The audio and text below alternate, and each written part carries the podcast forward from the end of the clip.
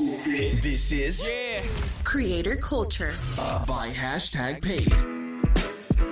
Hey, I'm Danny Desatnik, and this is a conversation with an underrated creator. Today's guest belongs on SNL. He's a comedian, a creator, and a writer. And what I love most about his work is how he bridges business news with comedy that helps the average person understand the state of the world. Today's guest is probably most well known for his role in Morning Brew's short form videos. I bet you've received a good belly laugh from him after watching one of his videos on your For You page.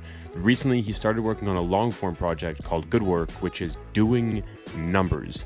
This creator is very underrated, and I'm so lucky that I had a chance to talk with him for 45 minutes to an hour, and I'm really excited for you to hear the conversation. But before we get there, I want to talk about the Creator Science Fair.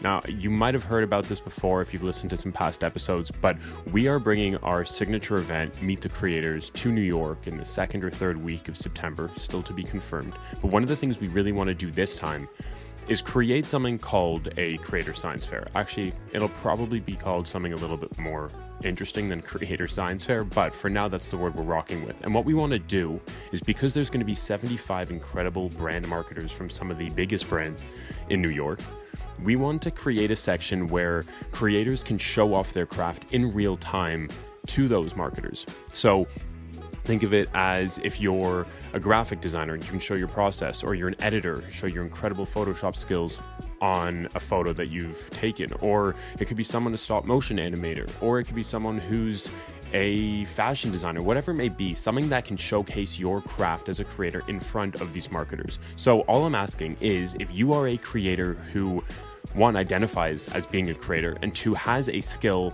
that can be done in front over let's call it a three four hour time period. And you want to potentially be a part of this hit me up at datked either on twitter or instagram and let me know who you are what you get up to and we can talk and maybe we can get you to be a part of the creator science fair. But now that's over let's get to the good stuff.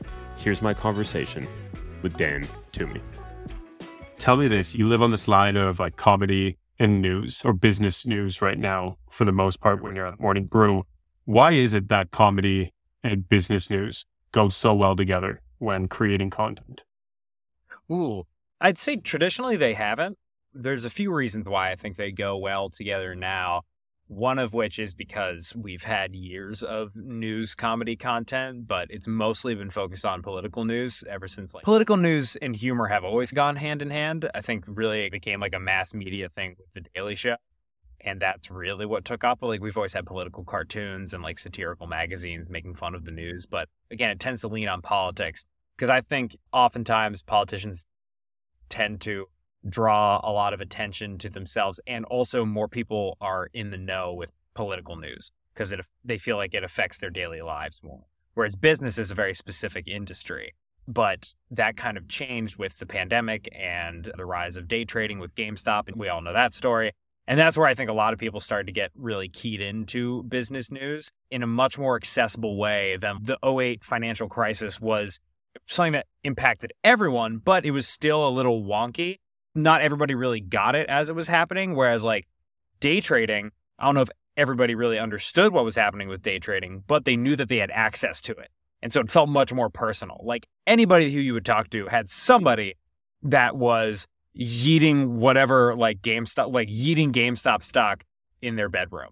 So I think because of that, it opened itself up to the dialogue more and it's also just absurd in general. So that really opened up an avenue for like something for comedy to really connect with business news, and that's where I came in. I joined Morning Brew shortly after that, right on the heels of the GameStop mania is when I joined Morning Brew. so let's say back in 2008 you're in the same position you're in today. Would you take the same approach to creating your hilarious video like the videos that you create for morning brew? Yeah, for everything that happens today would you take the same approach in 2008 because you said it felt like it wasn't as people didn't really understand it at the time compared to the stuff that's happened Yeah, I think I would. I'd probably handle it a little bit more delicately since GameStop was like, ah, these crazy people are like losing money. And it was just insane. I also think the internet desensitizes people a little bit to certain news stories. And so it was like we could make fun of it at that time because it was happening in real time too. And it's like Twitter and so forth. Whereas like people were really losing jobs. And 2008 felt a lot more like sensitive and raw for people. And I mm-hmm. also talk like I wasn't 10 when that was happening. But in terms of how we would handle the story, I would still, I guess, do a similar process to what I do now at Morning Brew. I maybe wouldn't like poke as much fun at the situation. Like, for example, the closest thing I could probably draw a parallel to would be like the collapse of Silicon Valley Bank, right? That was a pretty wonky story, but we did a video on it the day that it happened. But it felt like we could poke a little bit more fun at it because it was a lot of the whole story was basically the poor decisions that were made by a bank led to this whole collapse. And so you could make fun of the bank a little bit. And also at the same time, the people who were affected by it at that moment of that day were a more isolated group of investors in SVB stock. So it wasn't like the general American public were all like losing their houses at the same moment. It would be bad if like in that moment we are like, look at this. So I guess I would have taken a similar approach, but not as like leaning into the comedy of it, if that makes sense. It feels like what you're saying is it feels like there's more absurdist stories for some reason in the news right now. Do you think that's because, or if you agree, do you think that's because of the internet? Or are there other things that you see that are, that might actually lead to this consistent um, wheel of content that, that you can play off of? Yeah, I mean, I think that there have always been crazy things happen. I mean, look at like the stock market in the 80s, right? Every joke that we make about like a pinstriped, slick back hair Wall Street dude snorting cocaine off of like his trading desk. Like that all comes from that culture, right? So it's mm. not like there wasn't wild stuff happening back in the day. I think it's just more projected now because of the internet. We can, again, when SVB fell, we made a video in like four hours after it happened. That speed wasn't as possible back then. I'm sure that there have always been crazy business stories, we just hear about them more often now and we hear about them quicker, which that thing when you hear about deaths happening, you think you hear about a death on the news. And so you think that there are more deaths happening than ever. Whereas like, you thought back to medieval England, people were getting killed like every second. We didn't hear about every single death. Yeah, no, I definitely hear what you're saying. I think it is interesting how you're able to weave the line between like comedy and business. The thing that I was super interested about is here's Morning Brew, and you guys are either you guys are like taking this comedic angle on this mass amount of news that is affecting a bunch of people, probably to an emotional level. But you guys, right. it seems like you do it so tastefully. Like, how do you decide what you're going to make fun of essentially and what you're going to leave behind? We try our hardest not to punch down at people. Like, that's the biggest thing.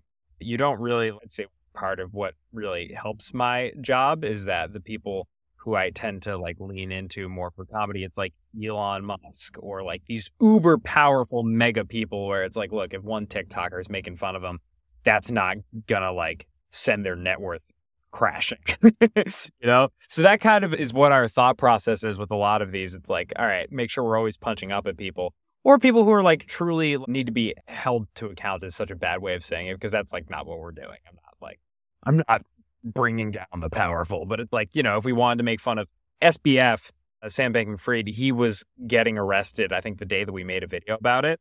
But he also lost a ton of money for people. So I guess that's punching down because he's going to jail. But at the same time, like the dude just lost billions and billions of dollars for yeah. other people's money. So we felt fine doing that. You've been at Morning Brew for it's like a year and a half, two years?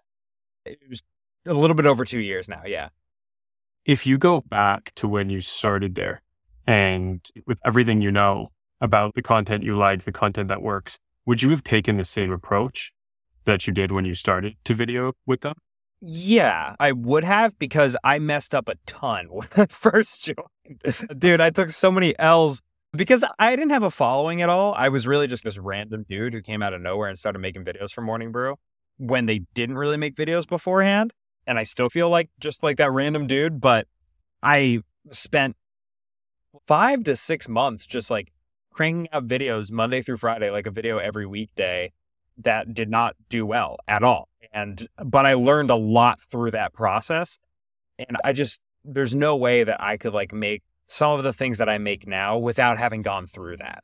I really liken it to, I do stand up in New York now. I'm not the best stand up that's out there, but I'm getting better. I hope. It's fun too, so I like it. And but a lot of the times, if I go to an open mic, I'm bombing an open mic because I'm testing out new jokes to see if they work or not. When I started at Morning Brew, it's like a very similar thing where you're just testing and getting better and testing. In comedy, It's just telling a joke that's not funny and then being like, all right, moving on to the next one. But I don't have, when you're uploading videos to people, you're just doing it for this wide internet audience, which for Morning Brew is a pretty sizable audience. Instead of like, whereas it, in an open mic, I would be in front of five or six people at a bar at like 7 p.m. on a Wednesday. And when you bomb in that condition, you're like, all right, whatever. Like these seven people are going to get over that. But then if you upload a video and it bombs, you're like, oh man, like 50,000 people saw that. so, but again, like you kind of have to go through that process to get better at it. I would have liked to have a better perspective probably when I started, but I don't think I would have changed anything. How long is too long to test? I totally hear it. And I think it's an interesting perspective you bring of now, like I recognize that I just had sandbox to play around until I found my sauce and then we were rolling. But yeah, do you have a threshold of what would be too long? Like I've been trying this for 15 years and it's still not hitting. Uh, I don't know. Yeah, maybe after 15 years. But no, I mean, there are always stories of actors. Never give up on your dreams. Never give up on your dream. But in terms of like making videos specifically, I don't know if there's uh, like a limit to how much you should test, but if you're doing the same thing and it hasn't worked after like five or six tries, and you're not getting any positive feedback from people that you show it to that are like your friends, for example. Because there are some videos that people will show me that like artistically are fantastic and amazing, but they don't lean into the algorithm side of the content as much. But I wouldn't ever tell them to stop making those because like I find them very impressive. There are just certain things that commercially do better on social media. But if they're artistically fulfilling and you find merit in doing them. And then maybe in the future, if there was ever anybody who wanted to see that, maybe like a manager or something, then you should absolutely keep making it. But like everybody in the world is telling you that it's bad and you don't even like making it either. That's the big thing. If you don't like making it and you're making it to try and gain traction, then stop. But if you like it, man, like, and if it's not a detriment to you or the people around you, then I would never say stop. Yeah. You talk about the people around you. Who are those core people around you that you rely on either as collaborators or like sources of truth when you're coming up with ideas or putting out videos? Yeah. So my first one is Jesus Christ. My second one is ketamine. My third one is the who do I usually rely on? I think of it as like different pockets almost because I make videos for Morning Brew. I make videos for myself. I really want to get better at script writing. I, I love writing scripts and I want to get better at it.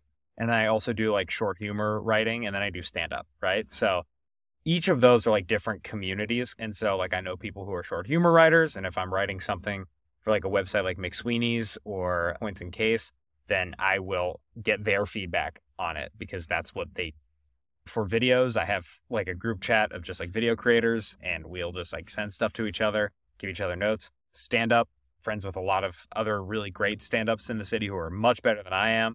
And like we all see each other's sets, give each other notes on that, and same thing with scripts. So it's like a bunch of different pockets of like artist and creator that I try to work with depending on the project that I'm working on. How do you go about becoming a better scriptwriter? That's a good question. I'm figuring that out right now. if you know a guy who can help me figure that out, that would be great.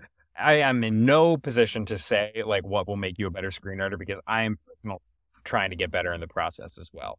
What has helped me though so far has been setting a really harsh deadline for myself and just writing it in time, knowing when you have an idea that you're excited about, not necessarily an idea that you think is good, but in an idea that you're excited to write because that's going to make the process a lot more fun. And then also I've like taken a screenwriting class and those have actually been very helpful, not just from like a deadline perspective, but also just like getting someone else to assist you through that process. Those have all really helped me so far. If I ever end up writing a good script, I'll come back on the podcast and give you an actual answer. But that's what I have cool. so far. We'll uh, talk about script writing and Dre and Tyler the Creator. Yeah. It'll be a great second pod. You talk about how, as a scriptwriter, knowing what is good versus knowing what excites you. But then you also spoke about constraints. You know, like don't give yourself time where you know you have to deliver. You start yeah. at Morning Brew, where you're just filming videos in your room, and you said you're posting a video a day. What is constraints do for you in that time period? It just makes you better, man. You become okay with taking L's and you become numb to that process. It's literally the same exact thing as stand up. Like people always say, to be a better stand up, you go to mics, get up on stage as much as possible. If you want to get better at videos, you just make a lot of videos and then you find out what works gradually and then you stick to that and learn from that and then also learn from the losses. So the impulse to make videos, the impulse to do comedy is something that like just comes naturally in someone. Like you just kind of wanted, there's never like a parent yelling at a kid to be like, if you don't become, you need to become a stand up comedian. And like, like nobody's ever saying that. It's something that you want to do. So that's the impulse, right? And then you need to have discipline to really like see that through. Like excitement, that'll bring you to the point of trying it. But when it doesn't work out, that can feel really bad because like this voice inside of you, it feels like it was wrong. But you kind of have to like tell yourself, like, nope, it was right. Eventually it will be right. And the way that you can get to that point is just by setting a bunch of deadlines for yourself, being okay with putting out a few bad videos and then just doing it all again. It's interesting how it, what pops into my mind is that quote, like it takes four years to become an overnight success. Yeah, I'm really leaning into the glamorous life of a creator right now. I'm like, you get embarrassed all the time. and I'm currently talking to you in a gray box. This is really what the height of luxury looks like, Danny. It's constraints, man. You're constraining yourself for this interview. So you like work on your interview skills. I like it. Yeah, bro. If you want to become the next hottest creator, bro, what you got to do, you got to lock yourself in a box, dog. I've been in this cryo chamber for four days, dog. I ain't seen my family. That's what you got to do to be a top creator in Brooklyn, man. It's so much fun. when you're hanging out with your friends, how often do you go into, I call it schizo mode? What's that? like you're not schizo, but you might seem schizo because you're like playing a skit, you're doing a bit with your friends? Or like doing bits? I don't know. If I'm like with my comedy friends, everybody's doing bits all the time, always, which is fun. If I'm with my like regular friends, a lot of the times we'll just be like, hey, you need to shut up. Like, just stop talking. Be like, okay. And then if I'm with my family, I don't get to talk ever. So I am silent. I'm the youngest. So I don't get a lot of speaking time. Got you. You were silenced when you were younger, but here comes the day who's just coming fresh out of the gate, hot every day. Right? That's why I'm broken as a person. That's why I crave attention because I never got it growing up. So that's why I am the way I am. A question just popped into my head as someone who is naturally funny, identifies as a comedian, it goes into skit mode, does bits quite often. What's it like dating? And like trying to restrict yourself from bits to kind of gauge like, can we go far or can I, should I pull back? should I be vulnerable uh, and just show them or not? How do you go about that? To give an opinion on dating, I would have to be doing that, Danny. But the boy here is currently not doing that. I don't know. I mean, like I will say a lot of I don't prescribe to this, but just like hearing a lot of comedians talk about how it's kind of like how you shouldn't date stand-up comedians just because like a lot of the times they're busy during nights and like their schedule is just like totally different than what a normal healthy person's schedule is. But like i will say there have been points the weirdest thing is to tell people they'll be like oh i'll be like oh what do you do? And they're like oh i'm in medicine or i'm an engineer. And you're like god no i gotta say what oh, and they're like what do you do? And you're like i make TikTok. We're like, oh, is this illegal for me to be on a date right now with you? It's like, I didn't realize I was dating an infant. So that's been a funny moment a few times, like on dates where it's just like, I got to tell them at some point, I just got to let them know. And then you're just like, how do you explain that, man? Like, how do you? So it's very, that's very strange. But, you know, I do it to myself. To talk to you about, I'll leave it there so we don't have to embarrass you any further because the truth. Honestly, it's like, oh, I could tell you about like the two dates I've been on since I moved to New York. And then that you're not going to get like anything out of that because it's just like two like five minute conversation. Fair play. Well, we're talking, I don't know how we got here, but we're talking a little bit about identity. And I think the interesting thing with your career so far is that your identity's been built alongside of a brand, but then you also have who you are outside of it as well. I'd say like a lot of the stuff you do reaches through Morning Brew. Mm-hmm. How do you think about balancing those two? As someone that wants to go on and continue being Dan Toomey, Dan Toomey's production or late night show or whatever it may be, or script writing show, compared yeah. to being tied to Morning Brew? Yeah, it's funny that you asked that. I actually made a very deliberate decision with that. When I started at Morning Brew, like again, I had no following. I got taken off of like a blind audition. And so when I joined, I'd like again had like no followers. I was not active on social media at all. And so I felt very lucky. And I was like, oh, I better not mess this up. Like, I better do good at this job. So when I joined, I was like, all right, the long game of this is that I'll eventually like have a career for myself. And it's not just like purely for Morning Brew, because Morning Brew wouldn't want that either. The more that I grow my platform, the better for them as well, right? Because like in my bio, it says Morning Brew, and that's great. But when I joined, I was like, all right, I'm going to just focus on this job, just focus on Morning Brew, not even post on my own personal stuff until Morning Brew's like following is like good enough to a point where we start bringing on other people and I feel comfortable making my own stuff. And at the time I was living with my parents, I wanted to spend time with them. So I was like, I'm not even going to make my own personal videos. And then eventually, like we were fortunate enough where Morning Brew got a pretty big TikTok, like a pretty like solid TikTok following. I moved to New York. I had more free time on my hands. I was by myself. And then I was like, okay, this is when I can really start leaning into making my own work and focusing on like my own stuff. And now at Morning Brew, I have my own franchise within it. It's called Good Work, which is the YouTube channel. And so that was all like part of the long game of it. But the first priority was just like making sure that my job was settled. and then eventually I could focus on my own stuff. But that was the thought process behind it.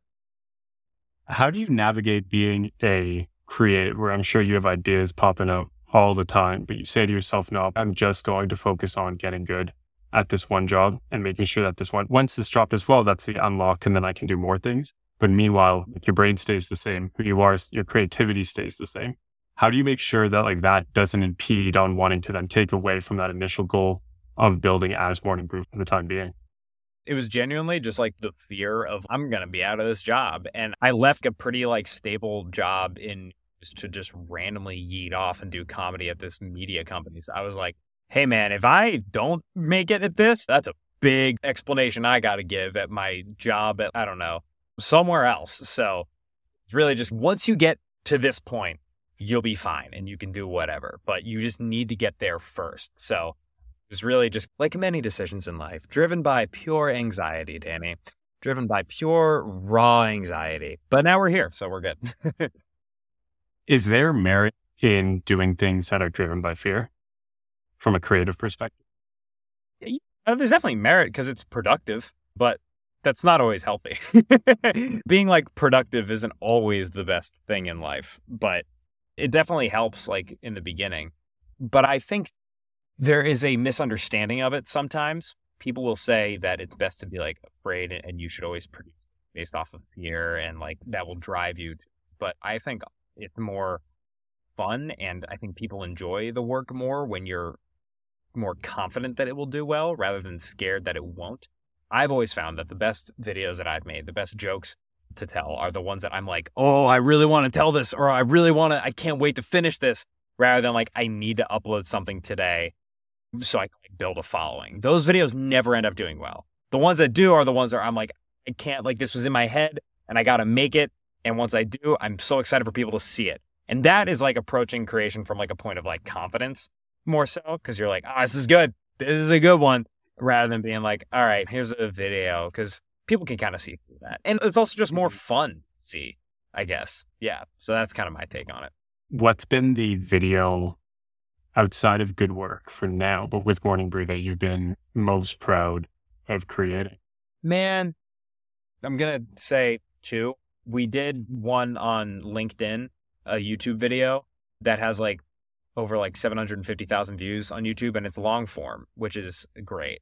And for a while, we were really struggling to find our voice for like a long form YouTube video and like building off a YouTube channel. But this idea for case studies, which is the format that we call those videos, just like an idea that I had where I was like, I think this might work. I have no idea, but we're going to try this thing and it's not really like something a media company does that much, but we're going to try and we're going to see if it works. And randomly it did. So that felt really good. And then besides that, for like social videos, I'm really proud of the Silicon Valley Bank video that we did because it was breaking news. It was that day. I didn't really know a whole lot about it, but I worked with other people on the team to like research. And then I wrote the script. It was like a marathon of like 10 straight hours just focusing on this video And then at 7 p.m. on a Friday, we put it out, which is like the worst time to upload anything. But the news was so big at the time that it blew up. And then we did like a series of bank videos after that. And that was another one of those videos where as soon as I like put it out, I was like, okay, I feel good. I feel good about this one. And I'm excited for people to see it. Those two, I would say, are the ones I'm most proud of. I almost see the fact that you're dealing with news. And to your point, once it gets picked up, you're probably dealing with really big topics where a lot of people have interest and a lot of people are trying to learn. So they're using different sources to learn. Yeah. Is it a drug to be like, oh, big news just dropped. Let me see if I can be the first one to put out the first banger video that like educates everyone on everything? Oh yeah, hundred percent. It's definitely anybody who's like worked in like a newsroom and is really passionate about working in a newsroom. That's where I worked before Morning Brew was like a series of newsrooms. You get that journalistic like we gotta be. That's why I'm addicted to Twitter because I'm like, oh, I gotta know what's going on, even though I really don't. I'm like not even business news. I'm always keying in on just because you have that I don't know, rat brain telling you you need to be there. And I think when it's a really big news story, specifically for Morning Brew, it's like, oh, this is us. Like, this is what people come to us for. So we better be there for it. And it's nice to be that source of information for people or information to be like people looking looking forward to seeing what you're going to do. But it can definitely be stressful sometimes, but the reward is always there at the end, which I think brings you back to this like masochistic cycle of I gotta do it again. I gotta be there. So it's totally there. Walk me through. You talk about the SVB video being your favorite for a couple of reasons, but like walk me through that day. You get into work, you see this like news drops. How do you approach it? I know you said you worked with a bunch of people, but give me that mindset that you were going through. So if I can remember correctly, what happened was we, it was like that morning I was like, oh, I don't want to make a video today. It was a Friday, and I had like plans to go out later, and so I was like, I don't. I really make a video. And then all of a sudden, this like bank that I I had not heard of leading up to that week. During the whole week, it was like trickling and teetering, and you didn't really know. And we were talking about should we cover this, should we not cover it? And then on Friday, it just went boom. So we were like, oh, we got to get on this. And so I was like, all right, let's get it. I just started reading a ton about it, and it was this was at like 10 a.m., which is pretty late for us to start making a video on something, usually by 10, I'm like done the script or I already know what I'm talking about. But by 10, I was like reading and researching stuff. And so I was like, this is going to be a late night. And then by like 1 p.m., which again is super late for us, I finished a script for it, which was I read a bunch about the story. I felt like I had the six most important bullet points that were needed for people to get what was going on cross referenced it with like our managing editor Neil and our fact checker Holly, who said like, "Yep, that all looks good." Wrote the script in like probably like an hour and a half, two hours maybe, and then I sent it to our fact checker again to make sure that there wasn't anything wrong. She said it was good to go, and then I filmed it. Just kind of like looking at the script. I don't really write out. I don't really like storyboard anything. You just look at it and you're like, "This is what it's gonna be." I filmed it probably another two hours, started editing it at like 4 p.m. And it took me probably another hour, two hours to edit the whole thing. And we put it out at around like seven. So yeah, that was like the whole day pretty much. And the scripting process was literally just like, we look at the six bullet points of the news story. And I'm like, all right, how can we make this like interesting or like what's going on here? The way that I've kind of explained it to people, and so this is like so beyond the question that you asked. no, asked. I think you're either you had all the questions for the interview somehow, or you're like a couple minutes ahead of me in the future because I was about to say, all right, walk me through like how do you pick up your script? So keep doing so, you. The way that like I try to do it is, and it doesn't always work, but I'll look at a news story and I'll try to see it like an improv scene where I'm like, all right, these are like the characters who are going to be on stage with each other. And if you put them all in like a room which is often my apartment. What what are they going to do? How are they going to interact with each other? So for SVB, it was like, all right, well, that's going to be a character. Silicon Valley Bank. There are these other really big banks who aren't in California. They're going to be another character, but they're probably not going to be with Silicon Valley Bank. So they're going to be living in this like fireplace room.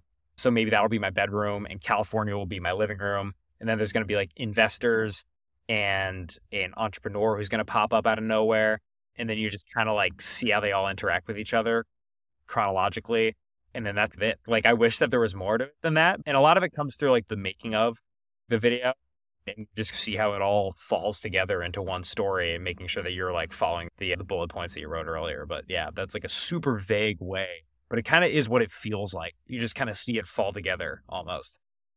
That's so wild. I was gonna say it's hilarious. So yeah, man, I don't know. Like that corner of the room reflected this Yeah. character, and then I knew where they, and I was like, Jesus, I don't like. But I look at my corner, I'm like, I just haven't been there in 30 minutes. That's the only thought that goes through my mind. Bro, I think I've made well over like 300 videos now for Morning Brew. So, like, it becomes a muscle, definitely. Whatever muscle people have for like talking and getting along with others, I've replaced that with just knowing how to turn my room into a bank. But with like that video, it's literally just like I'm looking around, I'm just like, all right, this can be California. Grab like a piece of paper, write California on it, paste it on a door, and then I'm like, I need a fireplace. Go to my laptop, pull up a fireplace on my computer, and then I film myself sitting in front of that. And it's like, that seems believable. So that's kind of it. That's so interesting. Have you ever thought of putting cameras in the room and doing like a behind the scenes, like the making of, and then whichever video turns out to be a banger? Yeah, some people have said like, "Oh, you should totally do that." Most of the time, I'm making a video, and I don't even know what it's going to be like, and I don't really think I want people seeing that process because it's a lot of just like, sure, and then just kind of being like, "All right, this will work," and this will. It's really I don't want people seeing me looking like an insane human, so I don't. So I don't film the process. So I want to keep whatever semblance of normalcy I have. Okay, so that leads to something that I was having this conversation with a friend a week or so ago. So we were talking about the value of ideas, and it's the people that can actually come up with amazing ideas really do hold a shit ton of value, regardless of if you can act on them and you can build and you can execute, or if you can just come up with them. But it, hearing you talk about how with BTS, you're like, I don't really want to showcase everything that comes out of it. Like I'm just damn down for the finished product. Should Yeah. all ideas be published into the world? Ooh, ooh, that's a good question. I feel like it depends on, well, no. I think Kanye West is proof that you shouldn't publish every idea that you have pop into your head into the world. Maybe sometimes you should just kind of keep it inside. But in terms of like creativity, I guess, it depends on how you like to work, I think. So, for example, in comedy, like some of the best jokes come from just like riffing with other people and being funny because it's really hard to tell what will make people laugh when it's just all in your head and you're not like watching them laugh in the room. So, like, that's why we have writers' rooms. That's why a lot of comedians hang out with each other because mm-hmm. we each other laugh naturally and, and like find jokes through a conversation. And, but at the same time, like, I see a lot of merit to just like open sourcing certain projects. I think, as like, from a creative standpoint, I like to be a bit more revealing later, like surprising people with it, because I think that it keeps like a bit of the mystique behind the process. Like that's why I don't like ever want to vlog in life, because I think it's just I personally don't want that level of exposure because I already put out so much of what I make that I enjoy surprising people sometimes. But there are other people who I think Twitter can be a really great outlet for people whose brains work in a brilliant way. I follow some really brilliant, smart, very like eloquent people on Twitter. And then I follow some absolutely insane people on Twitter where I'm like, those are really interesting ideas that you have. So it depends on how you like to operate and what I think feeds you creatively the most. For some people, that's putting out ideas and hearing from others every second of every day. For others, it's like the author of The Goldfinch. She like writes like a hermit and she writes like one book every like 15 years or something, but her work is brilliant. And then I try to take like a balance of it. So whatever floats your boat. And that's like the worst answer. But I do think it is important for anybody who's making things to establish for themselves how comfortable they are with that, with sharing their ideas with the world, because there will be pressure to put out every thought that you have. And I think that it's restraint is something that you can definitely learn from. It's picking up on this conversation that I've heard a little bit. I've thought about it a little bit as well. The idea of we've swung so far to the side of independence. Like everyone's throwing out stuff like show your life, be vulnerable. Like if you put an idea out into the world, you might lead to the greatest relationship, whatever, all that stuff. and there's no real celebrity anymore. But my Yeah. feeling is that because we've swung so far the independence, like let's be open with everyone's side, that I'm like you actually yearn. Like I want that traditional celebrity. I want to be able to build up the who is Dan Toomey in my head without actually ever going behind the curtain to think who Dan Toomey is. I'm with you. And that's with me doing a podcast right now. I'm like, yeah, sure, I'll talk about whatever, man. Dating? Why not? Do you like sharing all of your ideas? Definitely not, but there is another side to it. This is going to sound kind of weird. Echolocation, how like orcas and some of those animals, in order to know where they are in their space, they're just like throwing shit out to be like, and then waiting for it to bounce back and be like, oh, okay, I'm in this massive ocean. No one's around me. We're chilling. Right. That's how I work. Like I can't just sit with my thoughts in my head. Like I need to get it out and truth. That's how I use LinkedIn is like I'll come up with an idea about the space I'm in, the creator space. I'll throw out the idea. And if people like, yo, that's ass. I'm like, all right, cool. But if it works, then great. And on LinkedIn, it goes both ways. Like people are going to see it regardless if they think it sucks or they think it's cool. Like what you said, defining the expectation, I think is big. Like I'll put out random ideas on the creator space. I probably won't put out ideas about dating and mm. anything that's maybe more personal that side because that's just not me. So I'm with you on like some yes, some no. There are so little barriers to entry for just putting your voice out there that I think one of the biggest challenges anybody can have right now is figuring out where they're comfortable and where they draw the mm. line.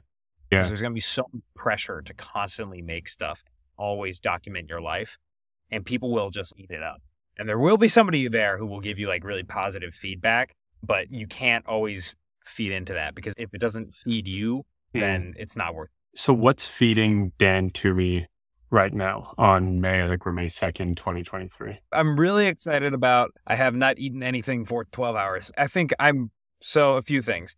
I absolutely love writing scripts. I think it's great. It's what I want to do in the future. I'm getting to work with more really just hilarious comedians that I love working on like acting more and things.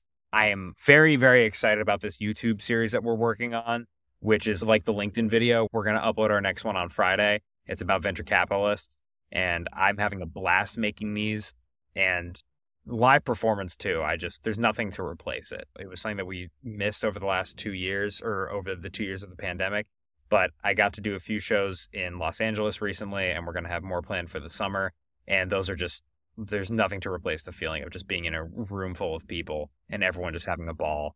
So that's really like what I'm excited about right now and working. I've heard that your goal in life is to write for TV. What part of you says, well, what if I'm actually participating in that show as a face, as an actor, compared to just being behind the scenes? Yeah, I mean, like the ideal career for me, dude, is there's a few people. Quinta Brunson is like God to me. She created Abbott Elementary, and she is like because she started at BuzzFeed. She started by making viral videos at BuzzFeed, like YouTube videos.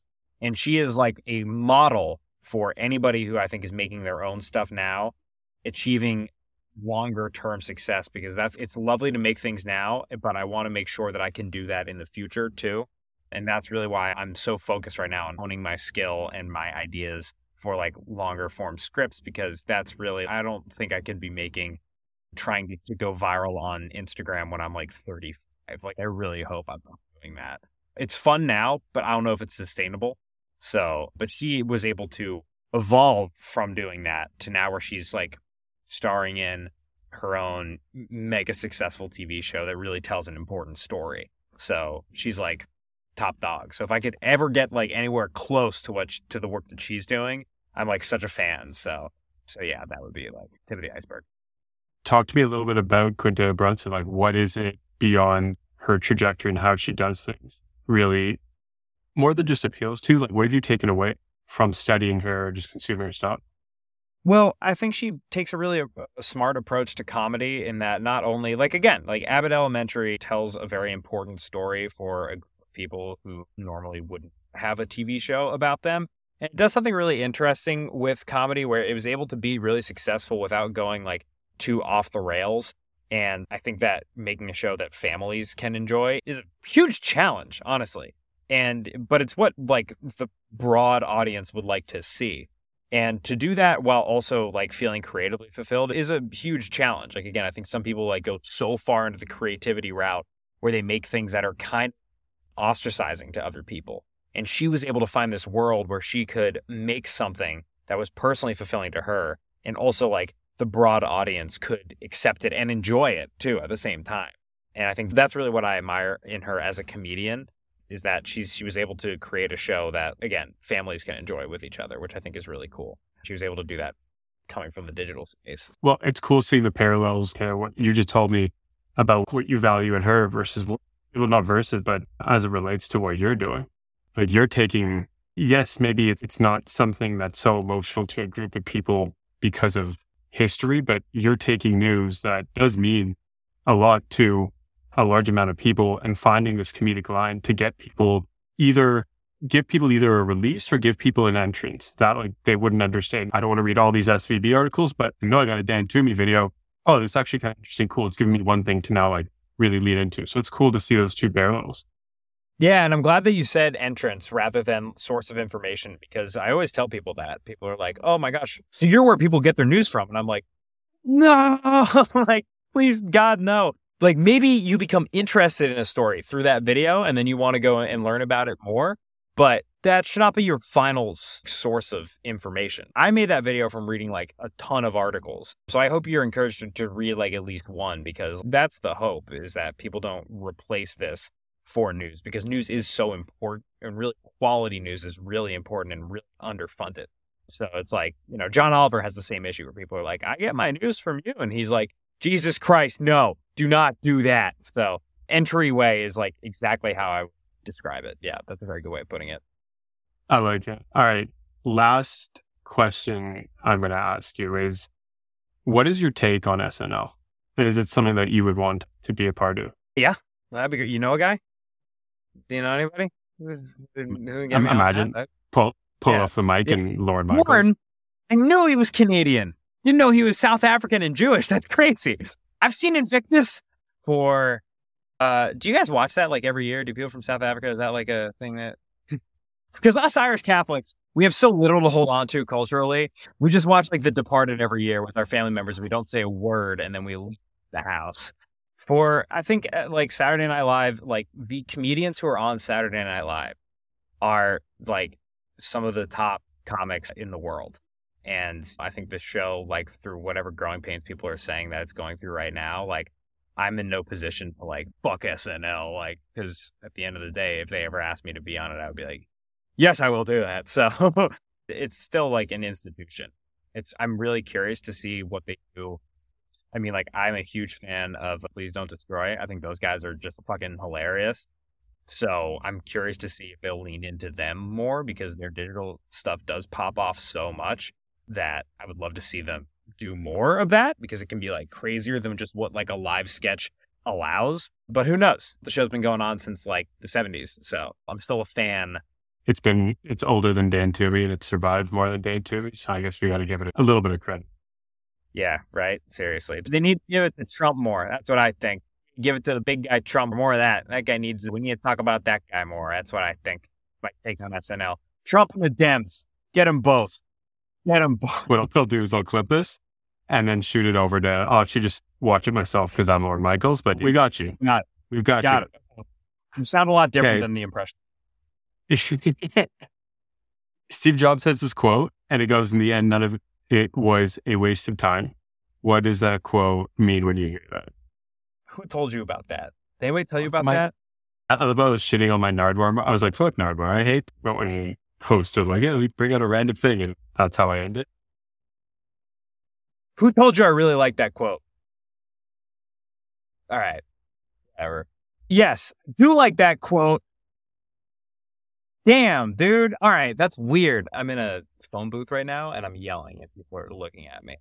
We're gonna watch this interview and be like, "Oh, Dan Toomey's insane." Instead of going yeah. into schizo mode, he's really going into schizo mode. Yeah, bro. I was born in schizo mode. I was jump roping with the umbilical cord when I came out. Yes, I do like that quote. I like it a lot. I'm gonna text everybody I know now to see who told you that. I don't think I've told anyway. Yes, I like that quote a lot. I kind of hate that Steve Jobs said it because it's like it's like everybody quotes him.